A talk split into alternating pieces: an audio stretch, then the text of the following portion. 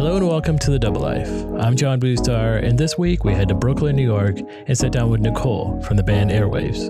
We discussed the process of songwriting, finding a purpose and a passion in what you love, and how music can be a personal journey that can also be shared and enjoyed with others. Enjoy my inside look at one of my favorite artists. And before we begin, here's the song Waters off of the album Dungeon Dots.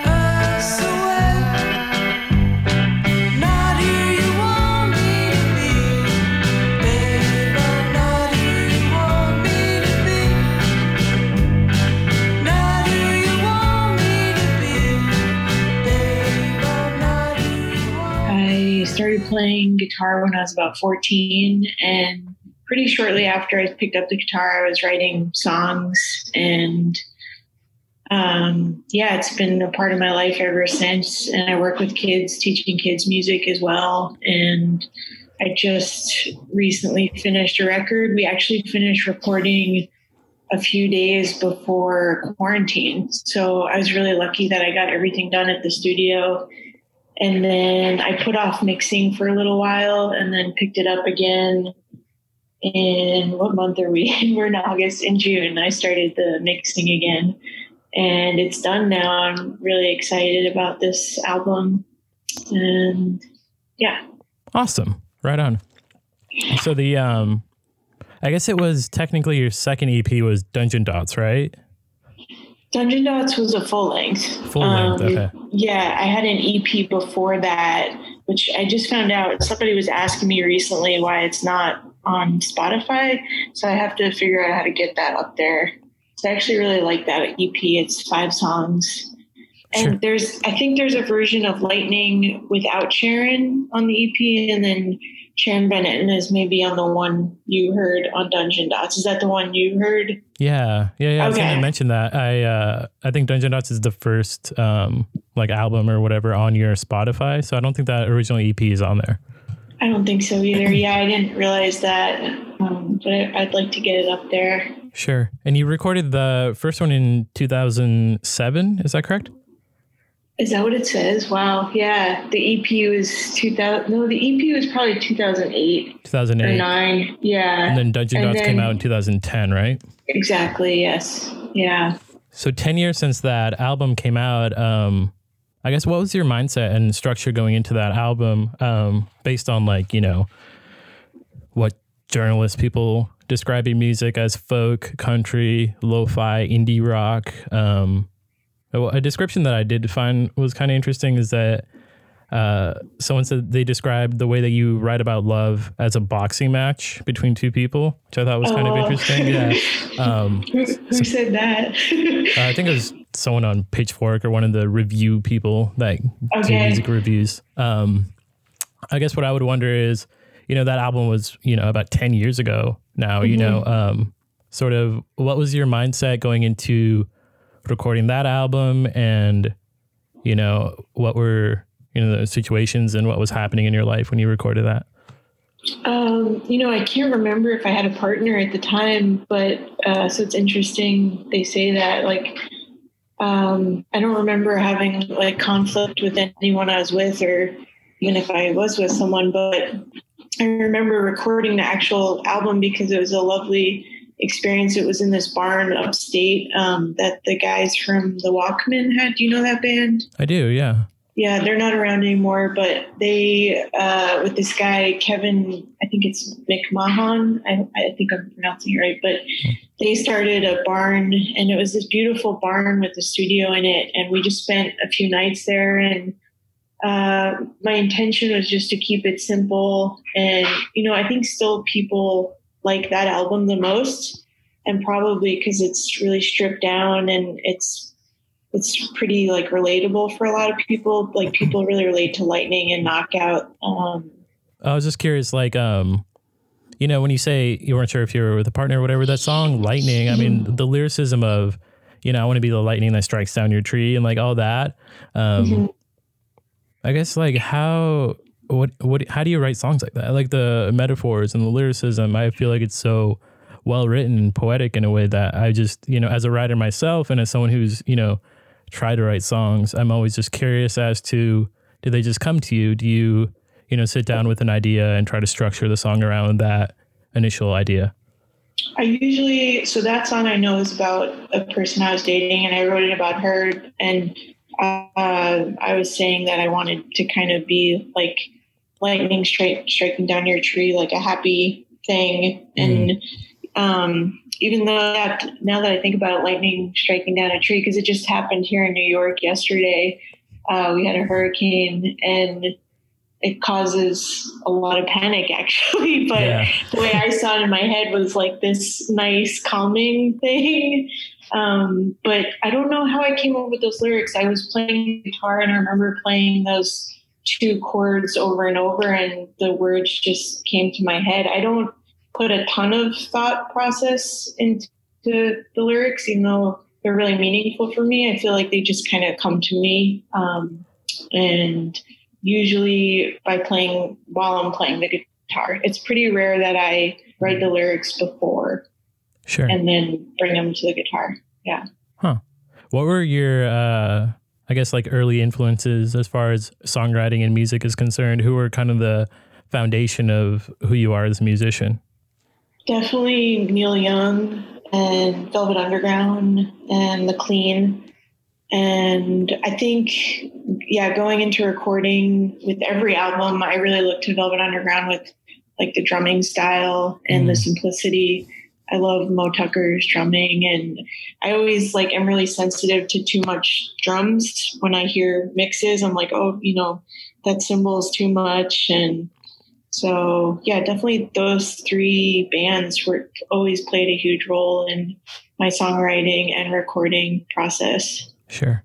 I think it's interesting that you say you were like almost hypersensitive to like drums and stuff. What I notice about your music, it is sometimes like very stripped down and simple and right to the point, which I really, really enjoy about it. Has that always been something that you've kind of tried to do? Because I think with Dungeon Dots, it really does that really well. But then when we get into Parting Glances, I think you throw more instrumental aspects into it. Is that accurate or am I off? No, you are accurate. Yeah, I wanted to keep progressing with the instrumentation, but try to keep the basic chord structure and lyrics simple. I still like, I don't know how intentional it is, but I still always have like a verse and a chorus and then a verse again. But this album also has more electronic drums, the one I just finished. So I'm curious, you know, how that's perceived, but I also think it's pretty simple. And this album, I listened to a lot of Suicide. You know them? Who is it? Suicide. I'm not aware. They have, they're from the 70s, 80s, and they used a drum machine called Rhythm Prints. So I kind of like got those sounds for this record on a lot of songs. Nice. Yeah. Do you feel like, I guess as you, Lightning was sort of the single for Dungeon Dots, and then Fantasy was kind of your single for Parting Glances, and then 2018, 3 years later, you did Warrior, and Warrior was a single for that as well. I feel like all three of those songs are very different, but also just kind of, I don't know, are a good example of the progression as far as like, you know, adding different elements and, you know, the aspect of songwriting that changes. When you go into, you know, after you're done making the album, how do you pick which songs you decide to make a single and like music videos out of? And I usually ask people for their opinions, because a lot of times what I think should be the single isn't what other people think. And especially for Parting Glances and Warrior, we had I had PR people, so they helped with that. And I think actually for Warrior, their first single was Blue Fire. That was like, because they do like three different songs come out before the album, or that's how it was with my last two records actually. And then Dungeon Dots was interesting because the way press ran during that record was so different than now. Like, there was just so much more press in 2010 for musicians. And it was before Instagram. And now everything's so like fast that you have like a day where everyone's paying attention to you, and then that's it. But in 2010, it was like, you're getting all these write-ups, and we're even in magazines now. I don't know. They don't really put stuff in magazines so much. A lot of magazines have gone under. And so it's just really, really different the way the press campaigns run now. Yeah. Has that changed their structure to like how you, I mean, it has to, right? Like change the way that you market an album or, you know, garner to your audience. Has it made it more, do you have to be more hands-on than usual? I guess it kind of bums me out because I don't love social media, and now we have to really use that in the music world. And now I won't say who, but there's like two special guests on the record, and I feel like without even hearing the songs, like the PR people might be like, you should, you know, do those songs because they have names. And it's just like a different world now. It's people's attention spans are not as strong as they used to be. Sure. What I think is interesting is too, is you, I don't know, I think your music sort of resonates in like more of a independent and DIY, like do it yourself, and just, you know, it has those roots and that fundamental aspect to it, which I find, you know, amazing. But I think, you know, the pop bands or whatever that are on the chop charts and stuff, like their mentality going into an album is generally like, oh, cool, what song's gonna, you know, be super popular and be on the radio and make a ton of money and stuff like that. Do you feel, you know, that's something that your mindset or your PR or your people are kind of shifting towards? Like, hey, you need to make songs that are marketable? I don't know. It's like interesting because I don't know anyone in my world of music that is thinking that way, because I don't know who's making money right now. It's so hard. I do feel like I've made pretty decent money from TV, like having a song in a TV thing. Oh yeah. So nice. That like Girls used Lightning actually. And then this other show, Animal Kingdom, used Warrior. And that's where the money's from, because I think, you know, Spotify's paying pennies. Bands can't tour right now. So I don't know. That's an interesting question. It's just like a different approach. I think, I don't know. Yeah, I'm not sure what the mentality is right now, to be honest, because it's such like a tough time. Sure. Super unpredictable. Yeah. Like you don't know what's going to happen. Right. That's interesting. How was, having, you know, Lena Dunham and Girls and all that, what was that like? That must have been like an awesome experience, right? Yeah, it was really awesome. It's funny because, do you know the Safdie brothers who did Uncut Gems? Yeah, I know who they are. They had done like a video of me doing Lightning, like in 2010 as well. Wow, that's cool. It's cool. And like Lena Dunham was the host, and so it's interesting to see like how crazy successful they've all become. And for me, I was like stoked that the song I had already made was something I could get some money from. Right. And it wasn't like a McDonald's commercial. So it felt good for sure. I think, I don't know, Girls is a really cool show in the sense that it does have that very, you know, similar to an extent of what the music that you make that's, you know, very artistic and, you know, it seems more, I don't know how to explain it. I guess like hipstery to an extent, but hopefully that's not offensive. But I feel, you know, like in Brooklyn and stuff like that, is that sort of like, what's it been like making music there and being a part of that art scene? Has it been, you know, important, vital to how you make music and how you go about your life? I think more in like back when Dungeon Dots came out and even Parting Glances, but now that I'm older and a lot of my friends that I used to play music with aren't here anymore, or they have families. And so I'm not like too much a part of the music scene here. We'll play a show or two here, but it's usually with someone touring and they ask us to play or we tour. So yeah, I don't know. I'm pretty like disconnected from the New York music scene right now. I don't know who's, I know like Eartheater just came out with a single today. I really like her music. And she's been playing a while. But I'm not sure about like the younger stuff happening here, to be honest. Yeah. When you talk about, I guess like your peers and stuff kind of, you know, going into families and stopping music and stuff like that. Mm-hmm. How has that impacted your decision in making music? Has it been something that, you know, makes you sometimes step back and go, oh, is this really what I want to do? And various things like that. After Dungeon Dots, I stopped playing music for almost 5 years. I got really depressed about the music industry, and there was all this hype about us on Pitchfork and other blogs. And then the review was really good, but I got like a low number. I got a 6.9, and like something just happened where I didn't want to do it anymore. And I was seeing people move away from the music world. But then after that, I realized I really love it, and to just try to take it as fun and like, you know, maybe I'll make some money here and there. Maybe I won't, but just having more fun with it now than I was in the past. But yeah, I'll always play music, even if I have 4 kids, you know, I want to keep playing. Yeah. Has it been like having to balance having like a job or something while you're playing music? Has that been something that you've had to do to sort of, you know, keep it going? Or has it been something that you can dedicate, you know, full time to the music? I can do both because my job is flexible. It's part time and I'm able to take off. So I'm really lucky where if we get asked to tour. So yeah, when tours come, I take them for sure. Nice. Yeah, I'm lucky. Is that something you want to continue to do? Just like balance both of them and just, you know, treat it as something that is a sort of part time thing? Or do you see like, you know, in the future, potentially switching fully to just making music? I don't know. That's a good question. I think if it doesn't make me happy anymore, then I'll stop. But right now, I want to keep having this availability to do it because it is what makes me the happiest playing. So yeah, I want to make sure I have that in my life. Sure.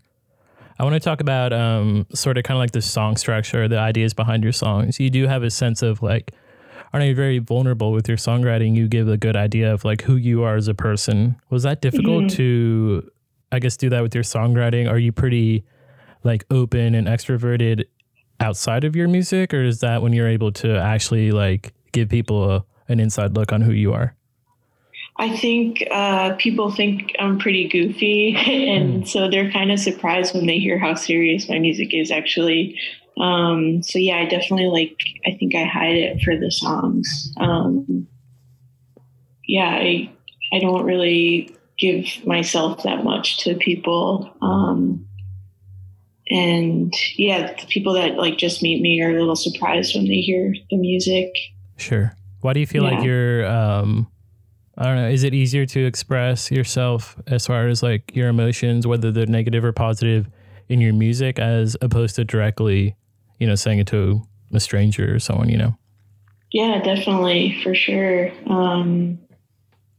I think I sing about some things I might be embarrassed to say, or like some of them are maybe put in a more poetic way. And yeah, I don't think I'd be too shy or nervous to say that to somebody the way I word it in songs. Yeah. Awesome. Well, I guess this year has been obviously really weird with music and everything. You said you finished recording your album back right before, you know, lockdown and everything.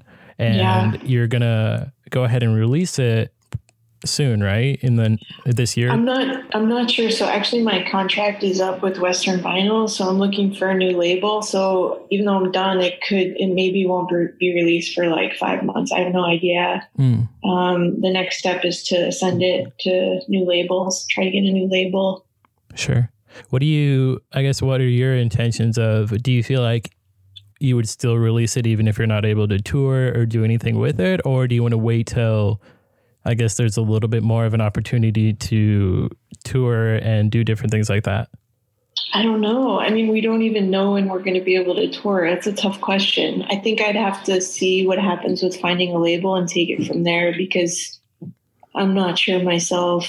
And I see people releasing records and then it seems like they get forgotten about really quickly right now because they're not like, I'm playing in California or I'm playing in, you know, And so I don't know if releasing it right now is the best idea. And it does take me longer than other musicians to release stuff. So I have to think about that.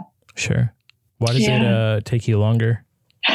I don't know. Just like you choose to do it that way? Yeah, I'm also, I'm really picky. I think I get a little obsessive about each song and really like think hard about them. Sure. Yeah. I think that's interesting how you say about like people being really into something and then, you know, the next day they have no idea about it. Like we do live in sort of a fast fashion world, you know, not even in clothes, but in music, in films, you know. So how's that played a role in, you know, your music making and different things? Has that kind of, you know, affected it at all? Yeah, it's frustrating. I mean, for myself as a person, I even miss just like going to record stores and like, you know, when I was younger, having like records I was obsessed with and playing them until they got scratched up. And now it's like you can listen to half a song on Spotify or whatever and then skip to the next one. I don't think it's affected my music writing. I still write, you know, 2 to 4 minute songs and, but I was a little more conscious of like, you know, maybe who I was going to have on the record and that helping a little bit. And and that felt like they're friends of mine and I'm really excited, but it felt unfortunate that that even has to like be a thing right now. Yeah. That could help with like promoting it. Sure. Yeah. Speaking of people that you've worked with, you mentioned Sharon earlier. What was that like to work with Sharon Van Etten? Is that how you say it? Van Etten. Yeah. She's so great. She's just like such a genuine, kind person. And I love every album she makes, especially her last one. It's incredible. But yeah, she did Waters and Lightning, and she just came in and did the parts on the first take, and that was it. And she, you know, like really professional, and yeah, she's so great. I'm really proud of her that she's doing so well. Sure. Has, I guess being a female in the music industry, has it been, what was your perspective on, I guess, going into it? And then as you've been making music, has it, you know, changed in a positive or negative way? Again, I notice more with like younger people that there's way more young female musicians than when I started out. So that's great to see. And someone just kind of asked me a similar question the other day. And I was saying that there was something really empowering because I usually play with men, like being the lead of like, with men behind me. Yeah. And they're, you know, they're great guys. And I would like to work with more women and more queer people, but I also like love the guys I work with as well. And I've had good experiences with them. So I'm happy and fortunate. Yeah. Do you ever feel like you might be like, I don't know, pigeonholed to a certain category as being like female or queer or a certain type of music that people, you know, categorize you in a certain way that you may not be, you know, super... Yeah. Not so much that, but I get kind of annoyed that people assume, like the journalists especially will assume that whatever I put out is going to sound like what I put out in 2010. That happens a lot where they'll say, oh, she's folk. And I'm like, I don't think I'm folk. You know, it's more that I don't mind if they mention that I'm queer. I don't like focus on that so much, but I don't mind it. Sure. Yeah. Do you think that...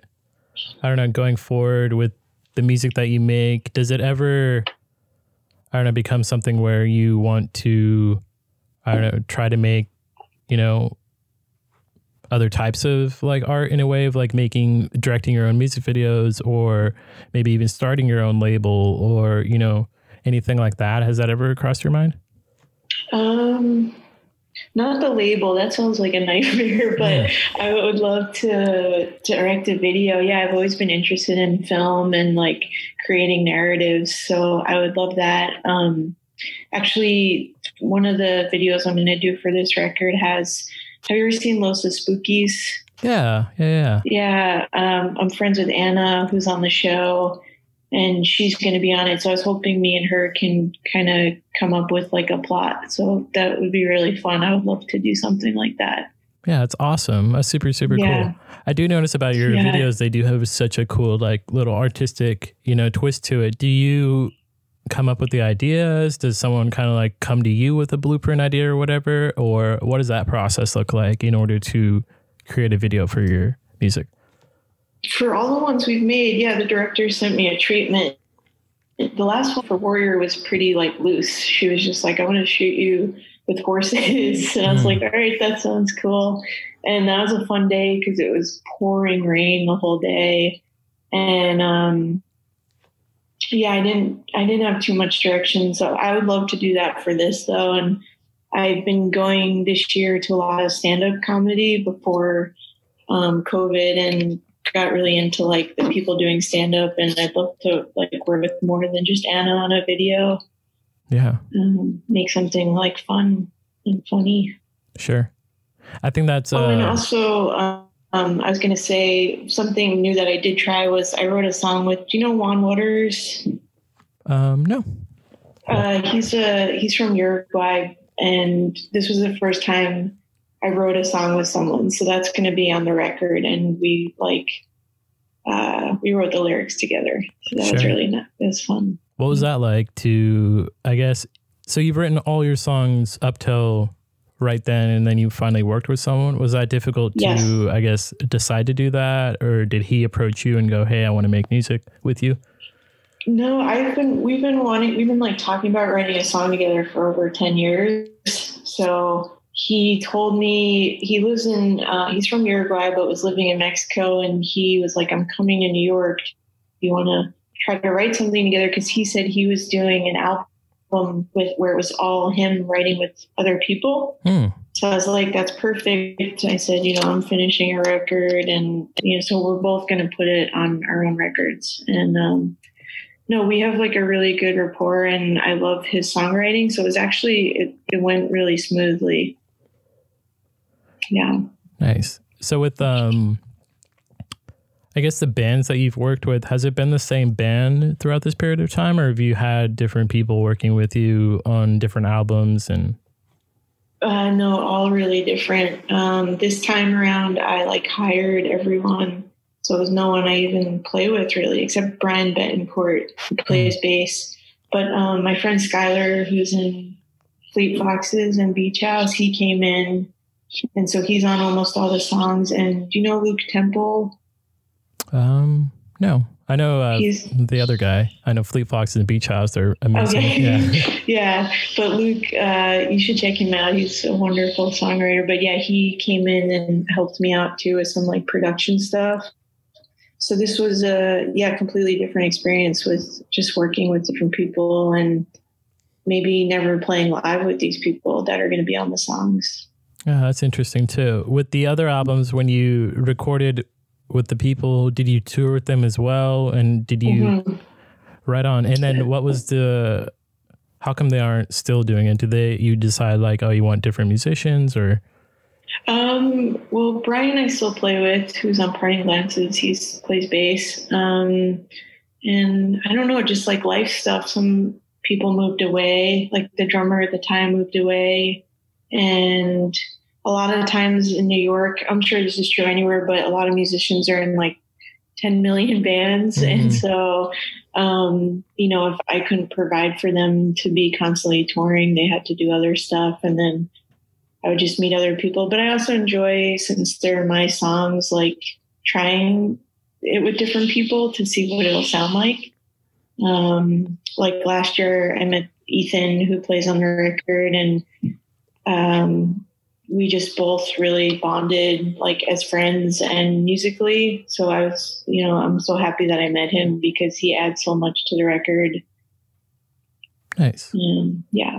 What is, I guess, what do you look for in someone that you want to work with as far as like, you know, that you have to have a certain amount of trust, I would imagine. And, you know, a similar taste and style in the music that you make. Is it difficult to find people to make that music with you, or is it, you know, you just kind of connect with someone and build from there? I've been really lucky. Yeah. I've met people where I've connected, pretty quickly. I feel like if there's not a connection. We both just kind of will say so, which has happened. But for the most part, I've been here long enough where I'll have a friend be like, oh, you should meet this person. And, you know, they know that it'll be a good match. And it's kind of like dating or something. But yeah, like I've been around some of my bandmates more than I've been around anyone I've ever dated. Yeah. So you have to also get along with them on another level besides musically. Sure. Yeah. Is it, I guess outside of music, is it hard to, I don't know, is your day-to-day life centered around music as well? Or is it easy to separate the two and kind of just, you know, be able to decompress and get away from it if you really want to? I listen to music constantly, but I'm not making music constantly, but I almost always, I feel like kind of naked if I'm not walking around listening to music.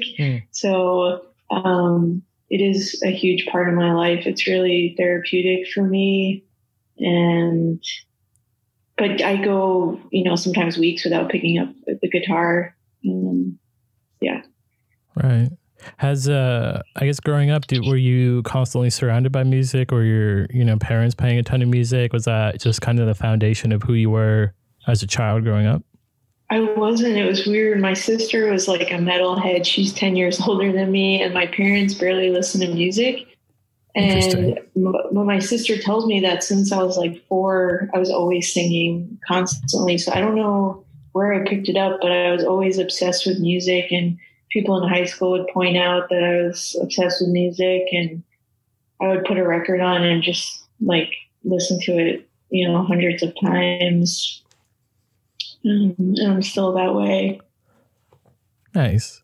Are you influenced by like films and certain art as well? Are there certain like staples that you said Velvet Underground is one of your, you know, biggest influences. Mm-hmm. Is there like a film or something that represents kind of the music or the foundation of who you are? Or is it generally just kind of music that you build off of? No, I love movies. I used to work at Film Forum. I don't know if you're familiar with it, but it's like an old theater in New York.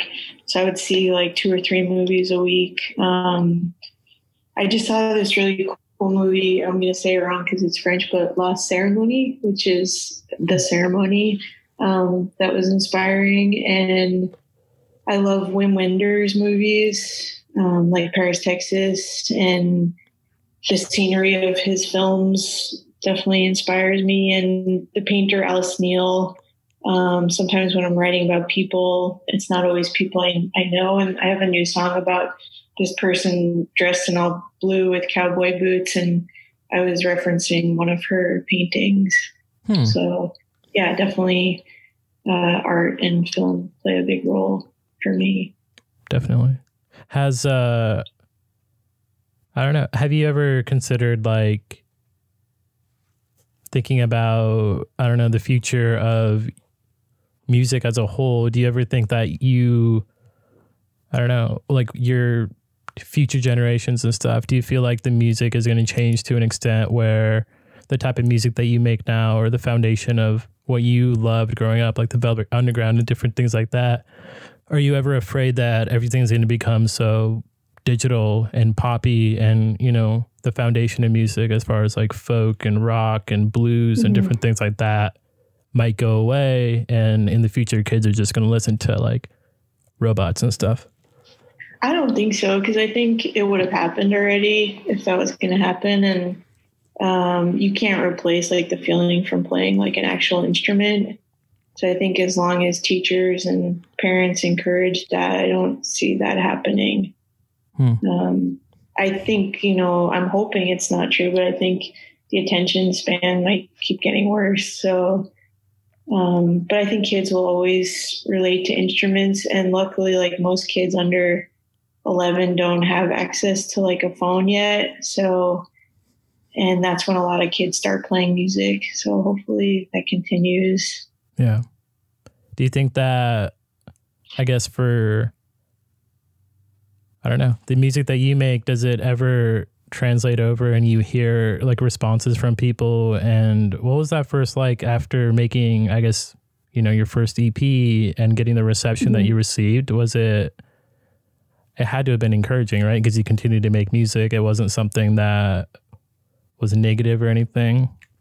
It was encouraging. Yeah, it sucks that I put like so much weight onto Pitchfork, because at the time I was like really upset about that. They were like such a big deal back then. And but hearing like other reviews and what people were saying, yeah, it was amazing. And just even like, you know, I had a blurb in the New Yorker and stuff like that just feels kind of surreal. And the fact that people are listening, or and the, you know, your message the other day was really uplifting for me, because I wasn't sure how this record would be perceived, and hearing that it helped you was, you know, I really appreciated you reaching out. Yeah, of course. I mean, I think that song really did have a huge impact on me. And I remember it being something that I would like constantly play, and I would play it for other people and they'd all be like, wow, it's super good. And I don't know, I like got a genuine joy out of other people being stoked on it. Cause then I was like, oh, cool. Like, go share it with more people. This song's amazing, you know? And thanks. Are you talking about Lightning? Is that the one? Lightning's the one that I initially got like super hooked on. And then I listened to that whole album and literally like most, if not all your music, which I think, I heard someone talking about like reviewers or people that give reviews or whatever. It's like, you know, they might be doing a review for 3 albums or 4 albums in a day. And the band or the musician that made that album spent, you know, who knows how long, a year, 2 years, 3 years writing this song or writing this album and putting their heart and soul into it. And then some guy who's making like 3 album reviews and is like skimming through it and just gives like a bad review, and just like the impact that it has is so heavy, you know, but yeah, it can affect someone's career and it's crazy. Yeah. I think for me, like, I don't know, it sort of gives like power to people to an extent, but also, I don't know, I want it to be known that, you know, there's still like the people and the fans and the people that enjoy your music, you know, reaching out and being like, oh, you know, whatever, like screw Pitchfork or whatever, you know, like that review's dumb, you know, like they don't know what they're talking about. Some of my favorite records ever have gotten way, way worse reviews than I've gotten on there. So, you know, I take that into account, and I don't know how much weight they have anymore.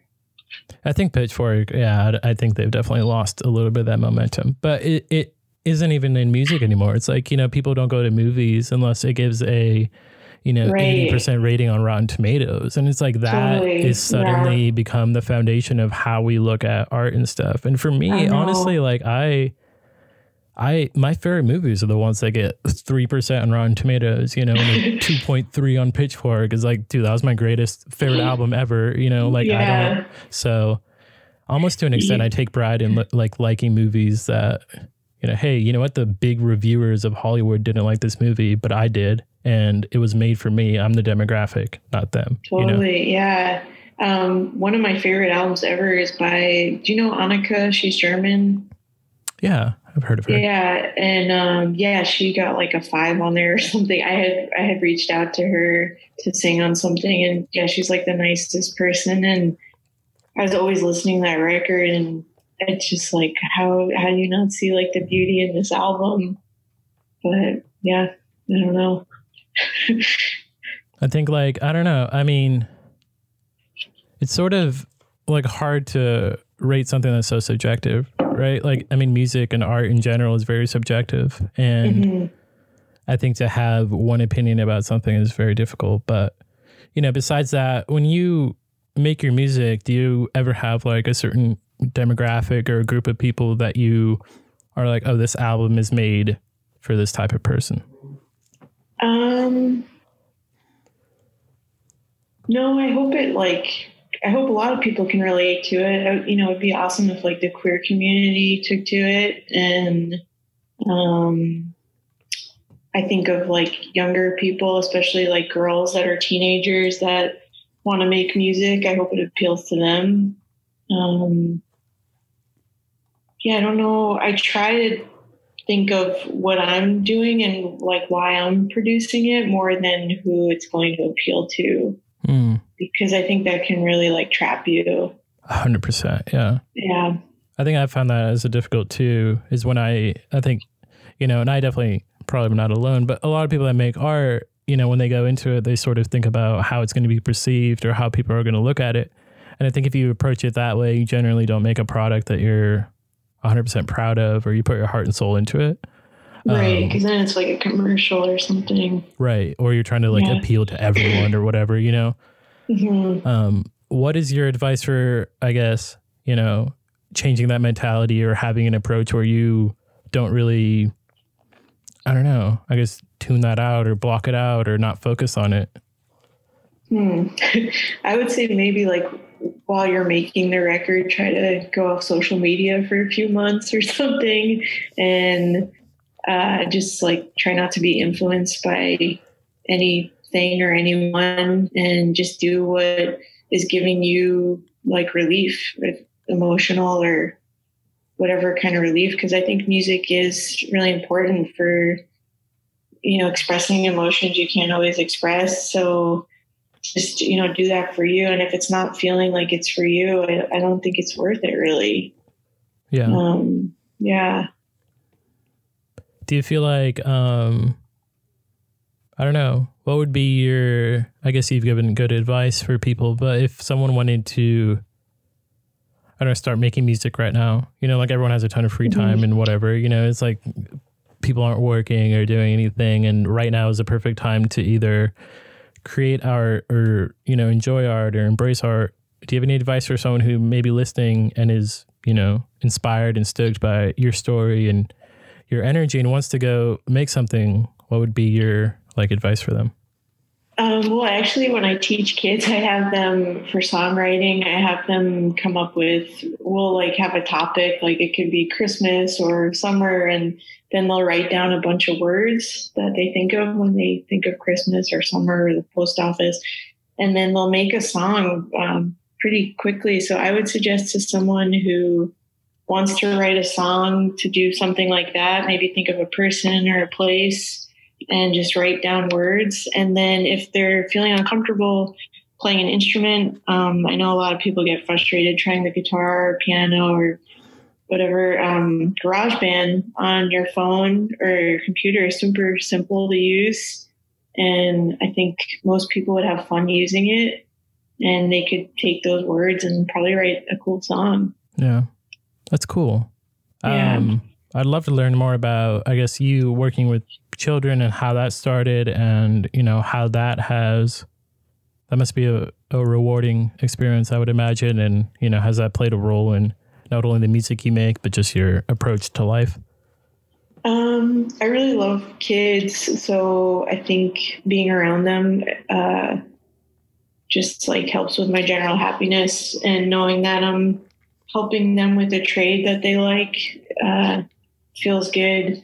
But I've been bummed out because I haven't been able to see them since March. Mm-hmm. March 13th was the last day I saw them. So I miss seeing kids a lot, and I wasn't doing Zoom stuff till June because one of the places I work at is a shelter, so I can't go in there at all. And then I started doing Zoom with some of the kids I teach privately. But yeah, it's awesome. You know, I remember being young and wanting to learn my favorite song on the guitar, and then my teacher teaching me the song. So if I can give them that, it feels great for both of us. Yeah. And yeah. That's really powerful. Has there been any, I guess, I don't know, do you have a story of an experience or I guess a child or someone that you remember and having like a big impact and you sort of solidifying like, oh, this is amazing and I love doing this and this is the reason why I do what I do? Yeah, just all the kids that have come into the shelter. A lot of them, when I could tell they're really gifted, I write letters to certain high schools, like LaGuardia is an arts high school here. So seeing those kids being able to flourish and I can help them with that is super fulfilling. So that's like the best experiences I have. And definitely those kids more than my private lessons, because So they're taking a break with me while their parents are trying to find housing, usually the moms. So knowing that they're not having stress for like, you know, an hour, however long my class is feels great. Yeah. And yeah. I think, and yeah, I've had some like 5-year-olds who are like kick ass on the drums, and it's pretty incredible to watch. So, yeah. When you, earlier you were saying like, it's sort of depressing to look at like the music industry and different things like that.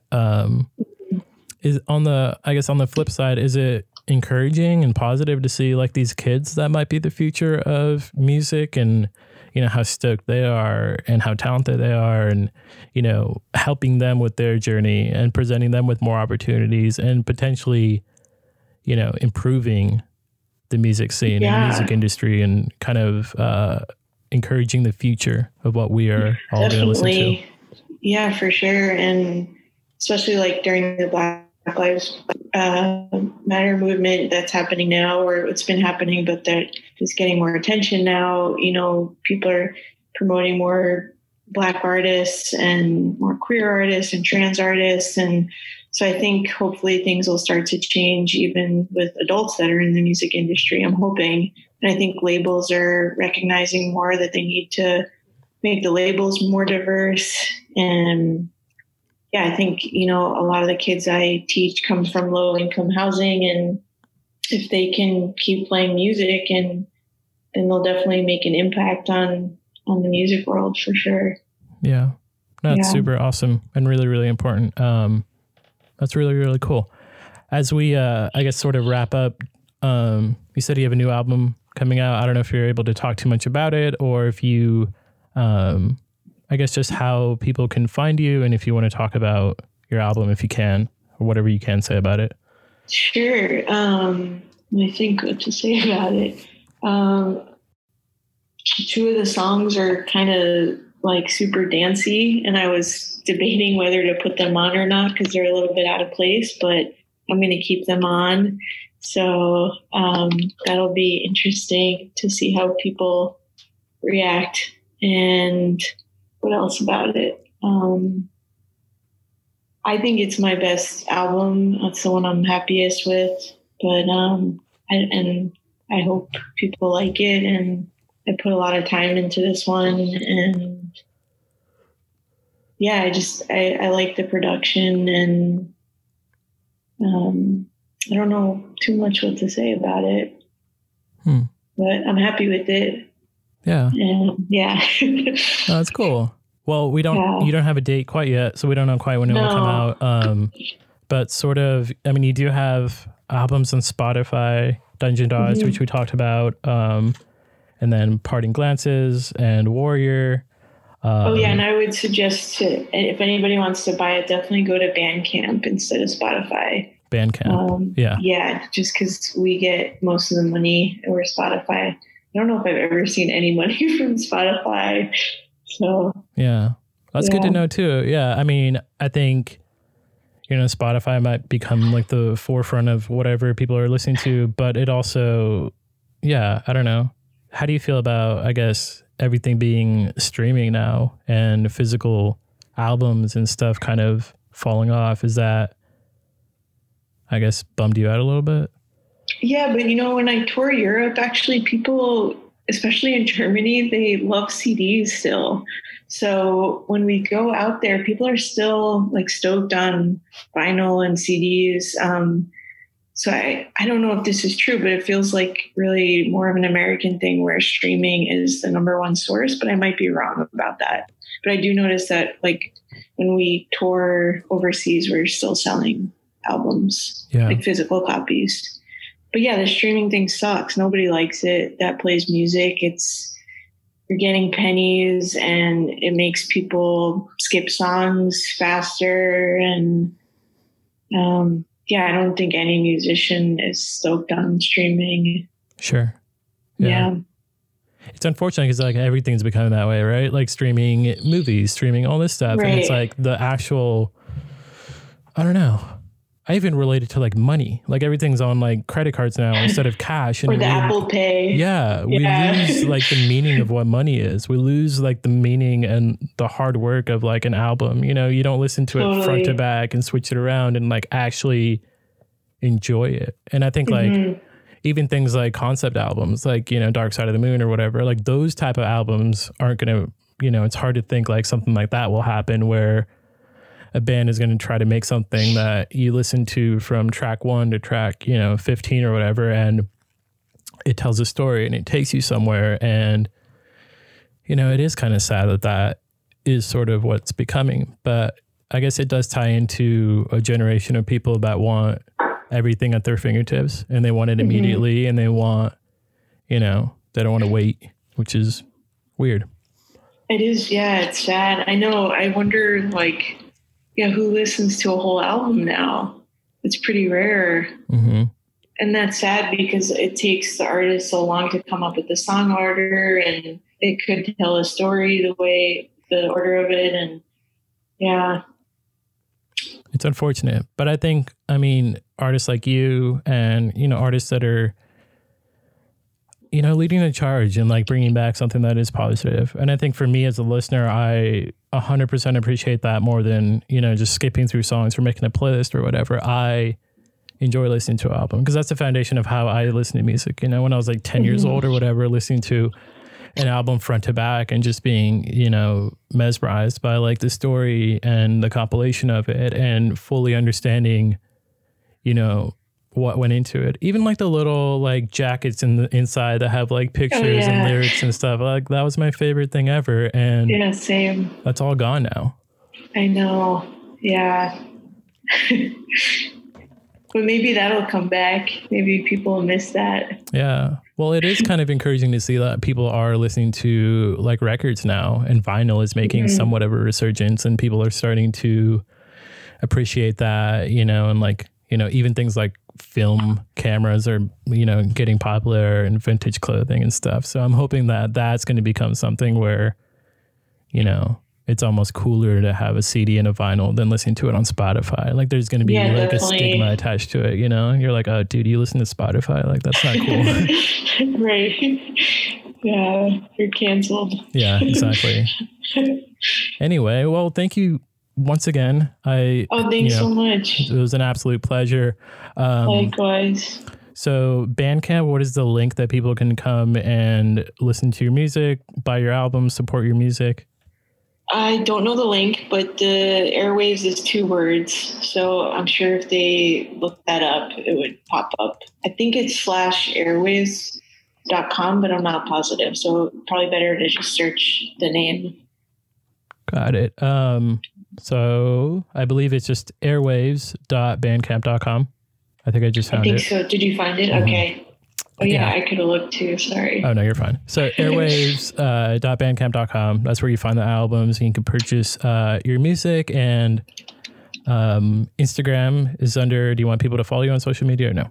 Sure. It's Airwaves, and there's like 2 underscores after air. And then, yeah, I have a Facebook page as well. That's Airwaves. Awesome. Cool. Well, thanks again. I appreciate you sitting down and talking to me. Yeah, thanks so much for having me. It was nice chatting. Thank you for tuning in to another episode of The Double Life. As always, make sure to follow Airwaves at air_waves. And head to Bandcamp. Buy some albums and check out some very, very well done music. You can follow us at The Double Life Pod, and we're going to play you out with the song Home off the album Warrior. Adios.